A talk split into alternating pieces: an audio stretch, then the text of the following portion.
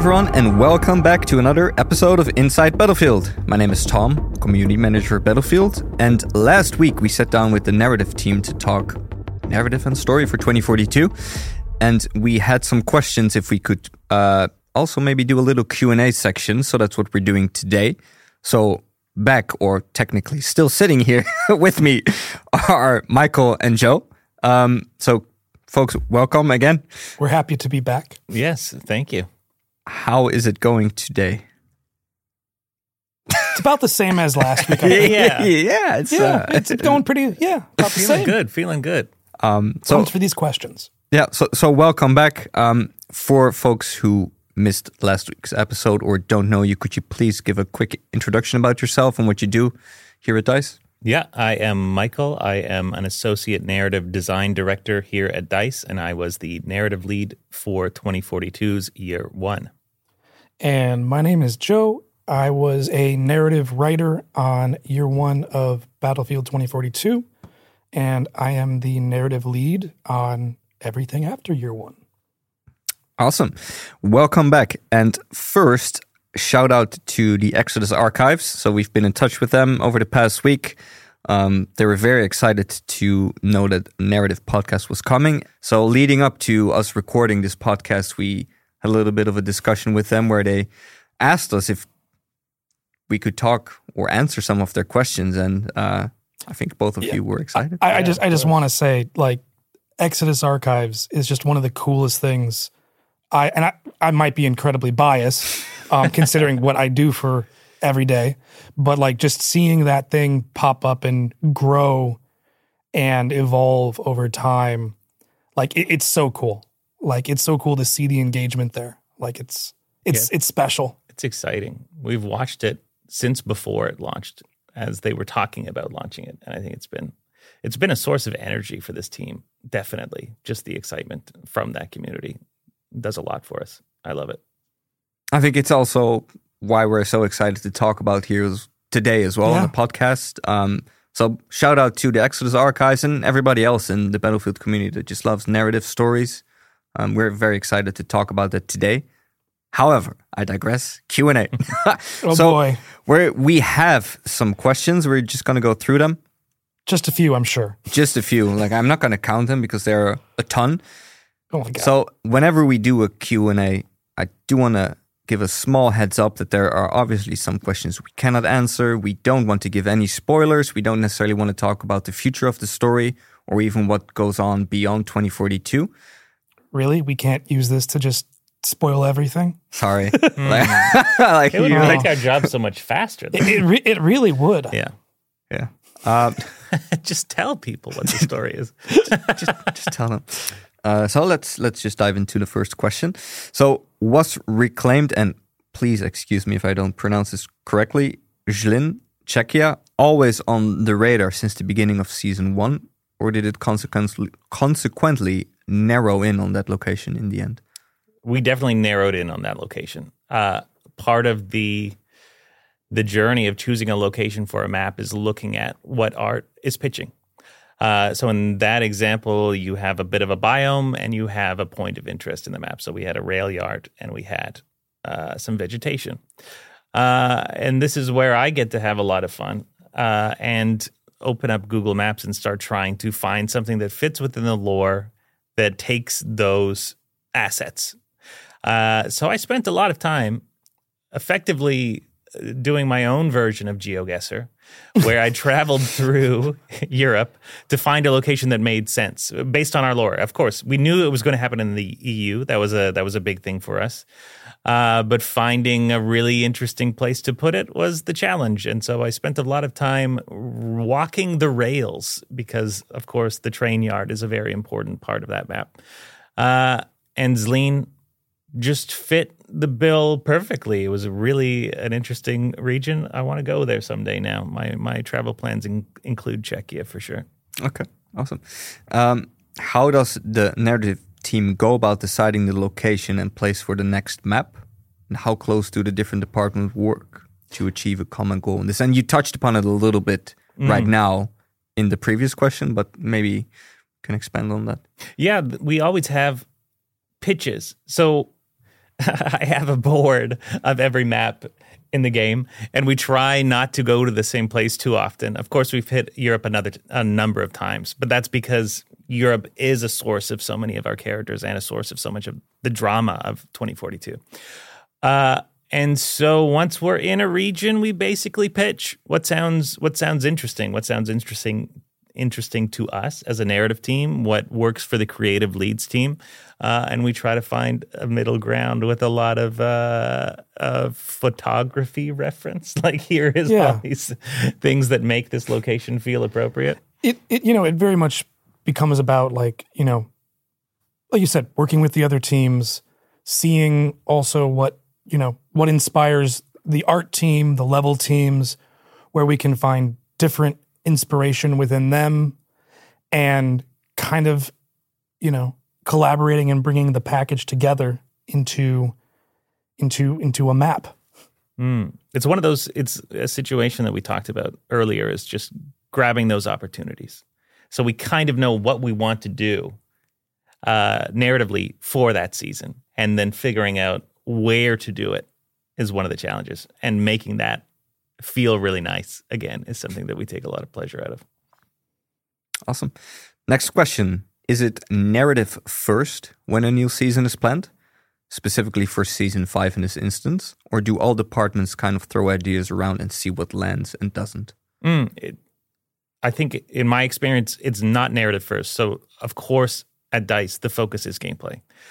Uh, making sure the gameplay experience is perfect is priority number one. And we come in to kind of pull things together.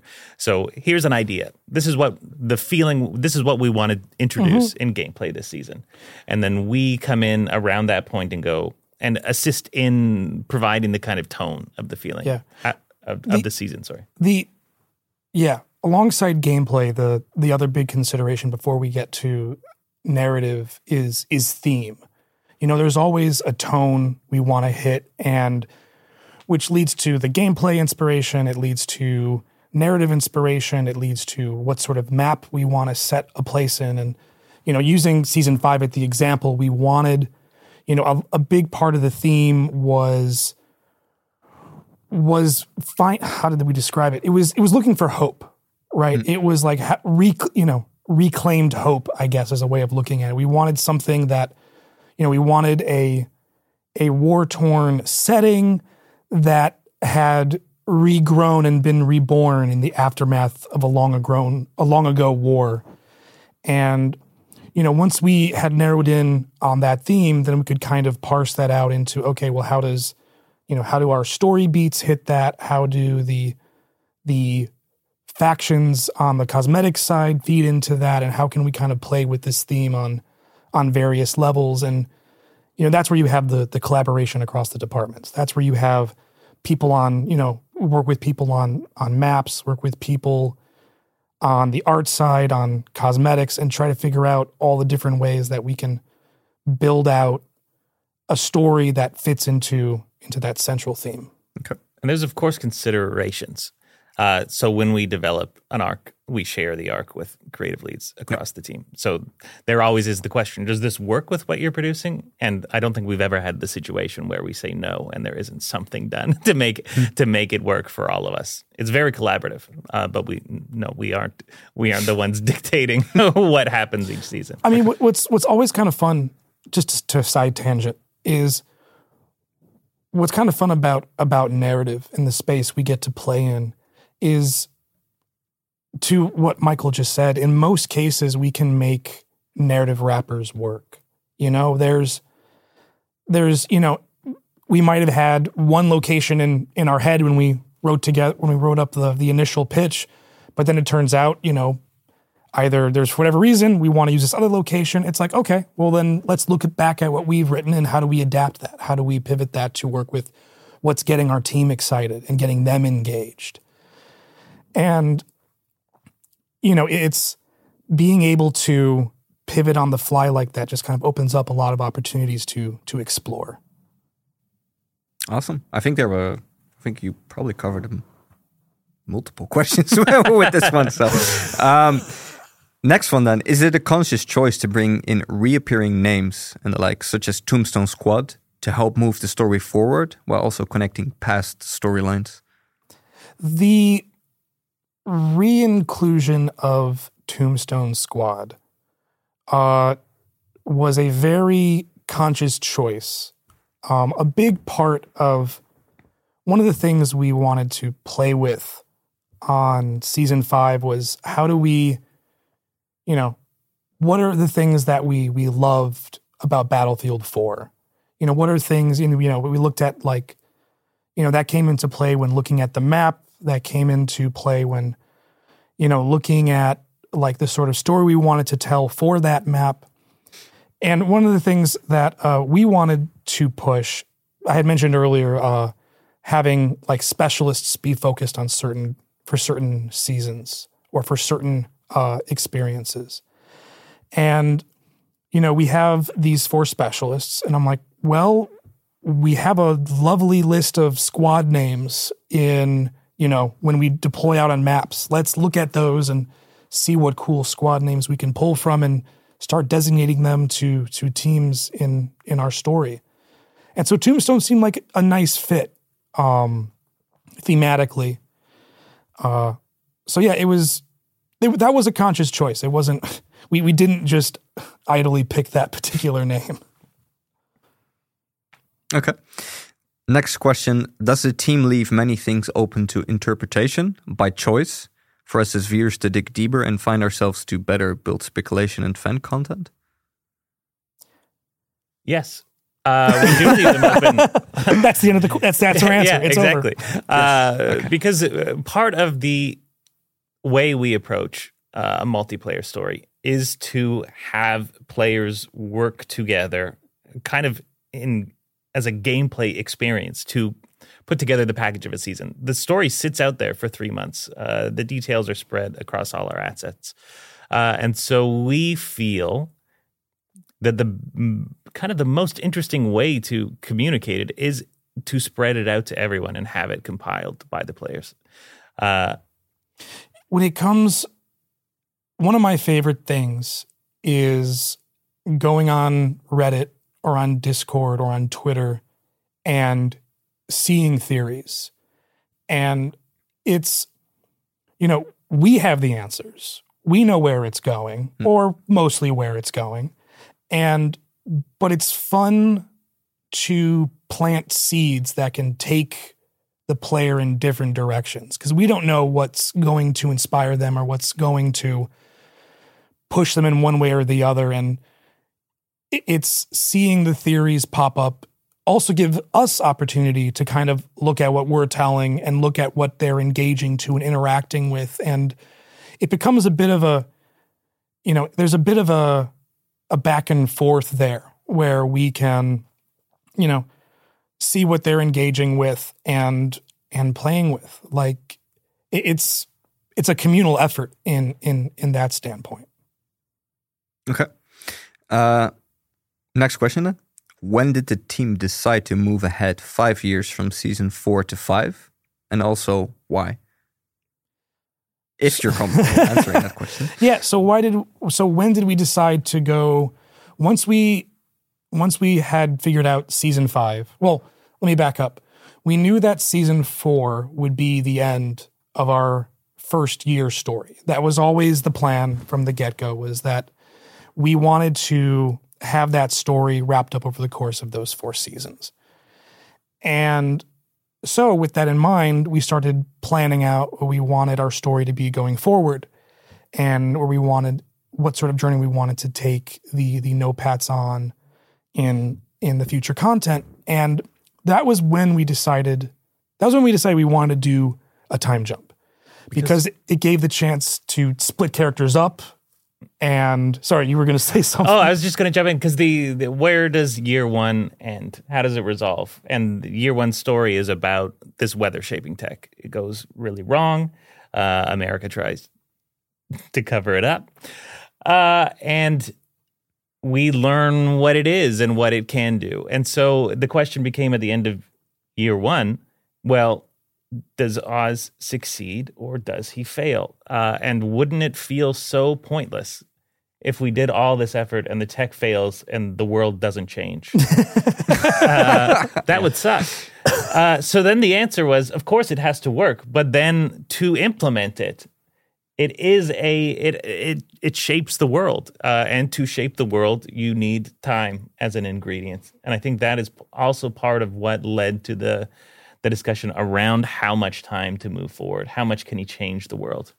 Yeah, it's you know a lot a lot can happen in 5 years. And I think you know it, it gave us a, a chance to kind of, you know, start this next story on on its own legs, built on the foundation of of year 1 and with the chance to to grow and explore this this new world now that this this massive shift has happened within it and you know a, lots of technologies can change in five years which is nice and that's all i'll say on that topic okay.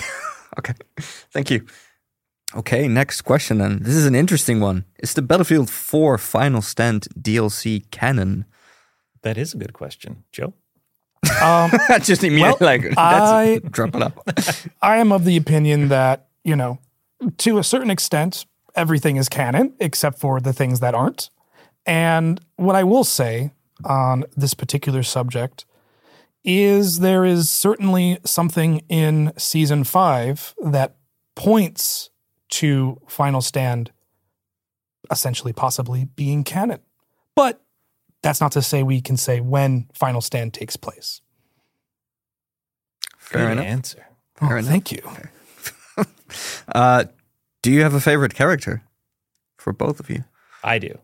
I do. And it's definitely Blasco. And the reason for that is the creation of Blasco basically existed through all of year one. Um, we had our first thought about this character before we knew their identity at all as part of season two.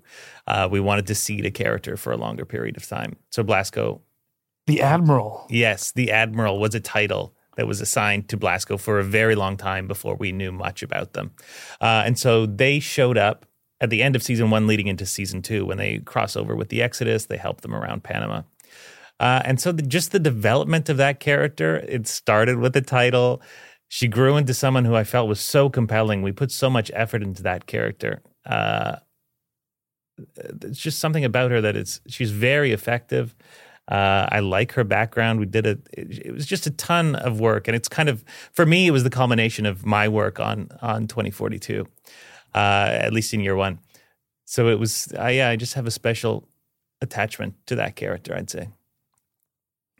Uh, from I would say, narratively, my my favorite would be Zain, just because I was so heavily involved in that particular character, and it was a really unique character to explore.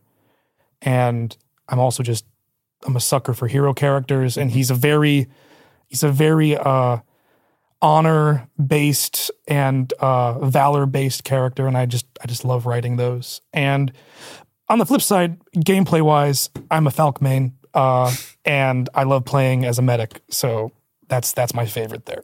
I also love Crawford. Such great, such great gameplay lines. I love that Yeah. character. Phil So did a. Phil did quite a job Mm. on on Crawford. Like oh, he's Sorry, so guys, good. you can only pick one. favorite. Oh, okay. No, no, I'll yeah. leave it with Blasco. Um, cool. So we next question. We touched upon this previously already uh, when chatting with you, but as as a recap, is the full story planned ahead of time, or do we adapt it over the course of the seasons? Yeah, again, we have our our pillars, our our points, our marks in the sand. Is that a term uh, that we want to hit? And then, kind of everything else as it comes in, we capture opportunities. So, who, where, who, where, when can change. I think a lot of times, and even what. Uh, but what is a little bit more firmly placed. We Yeah. know where we're going, or we know where we want to go. Uh, and then getting there is the journey in itself. Yeah, it's about it's about having those those high level beats plotted out, and then, you know, reacting to the the fun chaos that is is live service and figuring out where we can adjust, pivot, or invent new awesome things along the way. Yeah, just catching opportunities feels Yes. like uh, method number one. What's interesting that's going on that we can tie to what we have makes the whole thing so much better. Next question then. Are there any plans to update the specialist bios to fill players in what the NOPATs were up to between 2044 and 2048? I mean, never say never, right? I mean, I think that there is a vast opportunity to explore what happened in the years between between these these two stories. Like there's we have 14 specialists and who knows what the hell they've been up to this this entire time. And I think that you know, I, I think that there's stuff that we can still play with and uh, stay tuned for how we play with it. Cool. Thank you.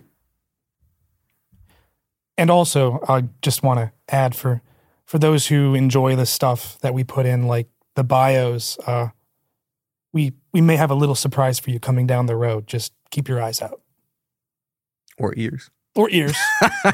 okay. Um, again, an, another question that we touched upon slightly already, but maybe here again we can give a, a recap. Can you talk more about the narrative team's processes when dealing with a story this comprehensive? Maximize the the number of avenues that we can spread the story out between. yes, and then document document as well as possible. I mean, Track everything. there is a lot of tribal knowledge in the narrative team at this point. Like the, the thing is, we build so much that it, it gets beyond the point where anyone can contain the whole story in their heads at all times. You know, uh, so we have experts across seasons. I mentioned uh, earlier that there was a writer assigned to each season. Uh, everyone reviews each other's work, so there is a lot of communal knowledge. The challenge becomes when there have been changes. so, so like we we were talking about doing something for a long time, uh, and then one of us goes, "Well, we we did that, right?" And it's like, "Oh no, no, no, no, no, that never went out." Oh, okay, I'll pull that out. Uh, there's so much information like that. I don't think we've slipped up yet. I don't think we have. My uh, something that I've that I push a lot, and I am a firm believer in this is because our story spans such a long time. Is as much as we can just date everything. Yes. Like up front when we start figuring stuff out, have a date in mind. So one, we can validate that initial date. And then two, so two years later, when we need to verify when something happened, we know. Just because it's it's it's so vast with so many characters and factions and organizations. Like it's we, we need to just be mindful at the creation phase of when things are taking place and, you know, not just hope we'll figure it out later. Yeah. It's a lot of reviewing content as well in case we forget when we want to bring something in. Like I think I've watched the Exodus trailer We built a about 800 times. we built a timeline Yes, at one did. point because Yeah. we had to. Yeah. We were like, we need we need to know. Like at some point, we were just trying to solve something, and it's like, you know, it's time for a timeline task. to yeah. just, in what year did Germany collapse? This is I a would pop need, I would I would need to I want to say twen, 2035 with the EU. I think that's good. Like I, I could be I'm- wrong. Now I'm- I'm, I'm going to pretty the excited, Exodus like- files. yeah, and uh, like the folks I'm- I'm listening, it's like about- ah, they're wrong. Like I know. I'm it. about 90% sure the collapse of the EU was in 2035, Yeah. and I wait to be wrong on that And I and think- look silly. you could be right. You could be right. okay. Or we can just revise the canon live and just say this is when it takes Yeah, place. like uh, the, the decision is made. Yeah, now. this is when it This is when it's happened. not like it's in the game opener. Yeah, video. no, e- exactly. Cool.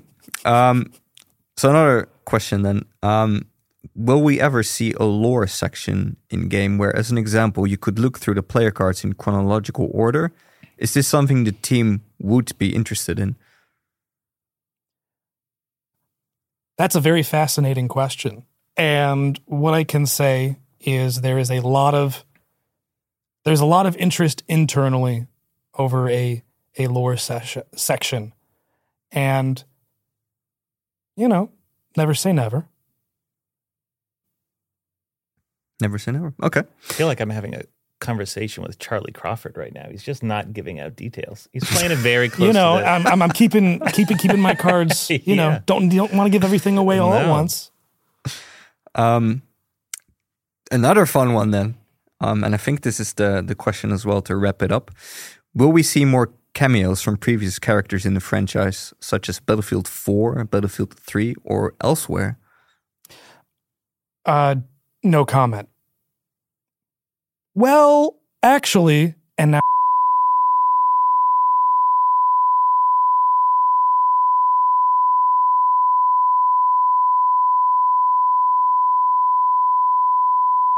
that's going to be pretty exciting. That sounds super exciting. Yeah. Can't believe we just shared all that. Yeah. Were we supposed to, were we allowed to share that? it'll be fine. mean- It'll be fine. Yeah, I'm, I'm sure. Yeah. Okay. Okay. It is what it is. Um, great. So I think that was a, a nice set of questions and um, hopefully interesting for all the folks that, that wanted to to hear a bit, little bit more about what our teams are up to and like all the teasing that both, both of you did. I don't know what you're talking about. Yeah. So thank you again, um, Michael and Joe, for being here today. Is there any final thoughts or comments you would like to share before we uh, close off today? I just want to reiterate my thanks to the community. I think reading, just going through the engagement that we see online is just super. It, it's super inspiring to see the amount of engagement and exciting excitement there is within the fans, and I know it fills me with a lot of energy. So just thank you. Yeah, we're we're very lucky to have this fan base that we do. And, you know, we wouldn't be able to do what we do without you guys. So thank you. Keep being awesome and keep looking for stuff. There's always there's always a little bit more hidden somewhere else. Again, smirk. um, great. So, everybody, thank you again for listening today. Get in touch with us at hashtag Inside Battlefield on our social channels or at podcast at battlefield.com. And then, lastly, from all of us here at our Battlefield studios, stay classy and PTFO. Thank you for listening. Bye bye. Bye.